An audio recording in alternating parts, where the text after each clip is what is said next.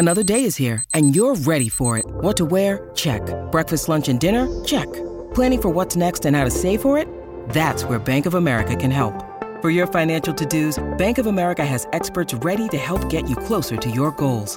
Get started at one of our local financial centers or 24-7 in our mobile banking app. Find a location near you at bankofamerica.com slash talk to us. What would you like the power to do? Mobile banking requires downloading the app and is only available for select devices. Message and data rates may apply. Bank of America and a member FDIC. Nebraska Public Media Sports brings you Nebraska Baseball.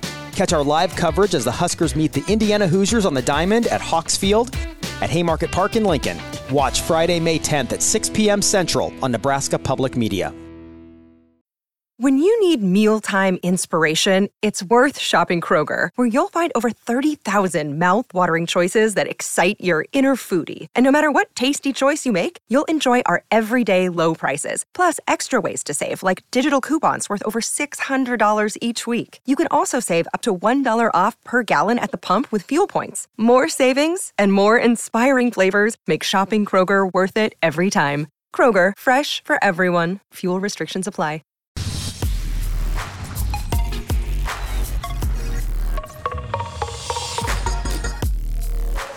You're listening to Hurrdat Sports Radio. And what I learned about myself was what type of leader are you? Because, guys, I believe first and foremost, that picture sums it all up. Leaders are the ones who sprint forward and have everyone follow them. And you sprint out into the unknown. You sprint out when maybe it's a little bit dangerous. You're the guy that walks out there first. During my time in Carolina, I, I came to really appreciate some of the quarterbacks. And people, you know, kind of laugh and say, Coach Rhule never found the quarterback. But those guys were men. Because after every game, it was me that walked out and saw the media, and it was that quarterback that walked out and saw the media. Like we had to lead. We had to do things that maybe we didn't want to do. We had to be the guys that were in front. But at the end of the day, what I've learned is if I want to be a leader, man, I've got to be out front. Welcome back to Hurrdat Sports Radio here on AM 590 ESPN Omaha, ESPN Tri Cities. We're also on Twitter, Facebook, and YouTube, live from the Hurrdat Sports Bar and Grill. I'm Ravi Lulla. Andrew Rogers here with me. Uh, before we jump back into our conversation, want to set up the show we have for you today because it is a good one. Coming up at 8 o'clock, we're going to do something a little bit different. Our fearless leader, Sasha, uh, t- uh, tweeted out a prompt yesterday about what sports moment lives, what random sports moment. So not really associated. There's a couple of these that have like the teams that I like in there, but they're not championship moments or anything like that. There's right. Kinda, it's not directly correlated to your fandom. Yeah, like it's not like a hey the 04 Red Sox winning the World Series or something like that, right? These are I think all three of mine are well, the, the two of mine that are with teams I like are regular season moments, just kind of these random moments. Um, so we're going to do that. We're going to kind of walk through why they. It's sort of like the Roman Empire thing we did, except for a more little bit, a little bit more specific and do a specific, uh, a few specific moments. Andrew and I each have three of those, so we will get to that. Uh, coming up at 8:30, we're going to talk to Supernova's associate head coach Laura Kuhn. Uh, we will talk to Brett or Brian, excuse me, not Brett, Brian Spielberger uh, from PFF, who he covers the NFL. We will talk to him at 8:45. Of course, at 9 o'clock, we'll talk to our very own Mike Sauter uh, about the high school and Nebraska basketball sports scene.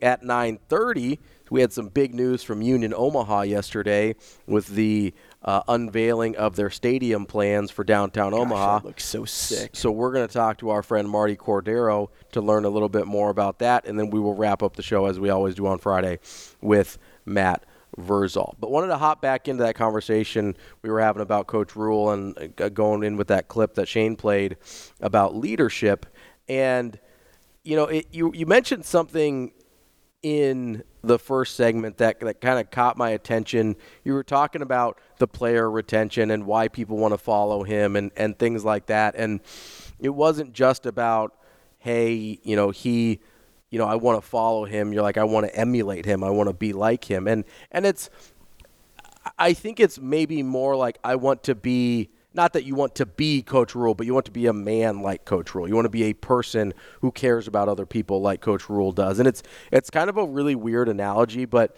the first season of Ted Lasso that I watched, right? The the overwhelming uh, the overwhelming themes of that, especially first season for me, were his kindness to people and his accountability when he did something wrong. When he did something wrong, he took ownership for it every single time. Like if you rewatch that show, especially the first season, look at how many times and you can tell who the good people in that show are versus the bad people in that show are versus if they take accountability and how they take accountability, right? Because there's basically three different ways. There's taking accountability without being called out on it. You're like, hey, I recognize I did this wrong. I'm going to come forward and be like, that's my bad. I apologize. Then there's the people who they get called out on something, and you're like, you know what? I didn't see that. You're right. That's on me. Then you've got the people who get cal- called out on it and then make excuses. They get called out on it and then they try and convince you they didn't do anything wrong. Watch that show again with that framework, and you'll be like, oh. And Be curious. yeah, Not not, judgmental. judgmental. right? And so I, when I watched that show, though, the first time I watched the first season, and I've seen that show several times because I'm obsessed with it. But very the, good show. The first time I watched that first season, I had this really strange feeling of this show makes me want to be a better person because of the example that Ted Lasso leads. And listen, I get it's a fictional character, right? But I think it's a similar situation when people talk to Coach Rhule. I think they leave conversations with Coach Rhule, maybe not saying, oh, I want to be a better person, but maybe saying, I think he can help me become the best version of myself. And that is incredibly important when you're talking about an era of free player movement and NIL, and people have a lot of reasons to leave and not a lot of reasons to stay. But you have to give them something more than, uh, well, we'll match whatever NIL deal comes through the, the door, or uh, we'll make sure we can guarantee playing time or whatever, because he doesn't do that. He doesn't guarantee playing time. And so if you're not guaranteeing playing time, and yeah, they're on par with NIL, like that's fine, whatever. But other people have as much money or more money. Other people have great resources. Other people have great facilities. What's the difference maker for a place like Nebraska? And it's that when the head coach speaks, the people that listen say, that guy can help me be the best version of myself. And that changes everything because that will make up for whatever deficiencies that you may have in infrastructure or whatever else. And for some people at least, you'll be like, oh, yeah, no, I'll, I'll take a little less to stay here. I'll take a non guarantee to stay here because I believe long term that's what's best for me. And the people that stay are the people that are going to lead Nebraska where they want to go. Well, and everybody wants to be challenged, right? And so, like, Coach Not Rhule- everybody knows it, though. Coach Rhule like doesn't just sit down at a meeting and, and try to play match game like Mm-hmm. you said. What he does a really good job of, and then I've had you know conversations with him before, is no matter what, no matter what the situation is, or if it's a, a casual sit down, or if it's a professional sit down, uh, the way that he presents information to you is more in like a challenging light. He he makes you think, right?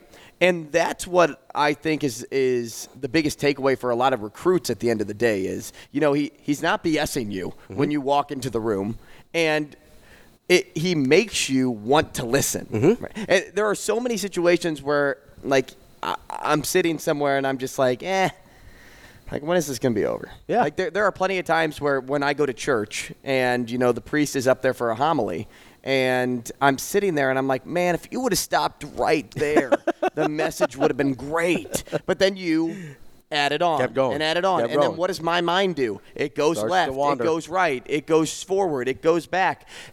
I'm not the only one that thinks that either. Yeah, it's very but, common. Mm-hmm. But when you know your timing, when you know like h- how to present the challenge, and then just like let the challenge speak for itself, and not try to over-explain the challenge. Mm-hmm. Like that's what Coach Rhule does really well because you sit there and you're just in awe of what he's what he's telling you, and you're like, man, I can relate that to this aspect of my life. You know, Coach Rhule may say like, you know, frontline guys are the quarterback and the head coach that have to go talk to the media after a loss, and they're one in fourteen, and you know, it's not a fun thing to do. But you know, that example makes me think about that one time in school where I had to do this project and like mm-hmm.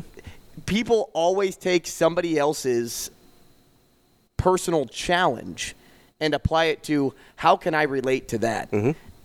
but he lets the challenge speak for itself, and that's why you see a lot of these these young players want to come play for Coach Rhule because you're right.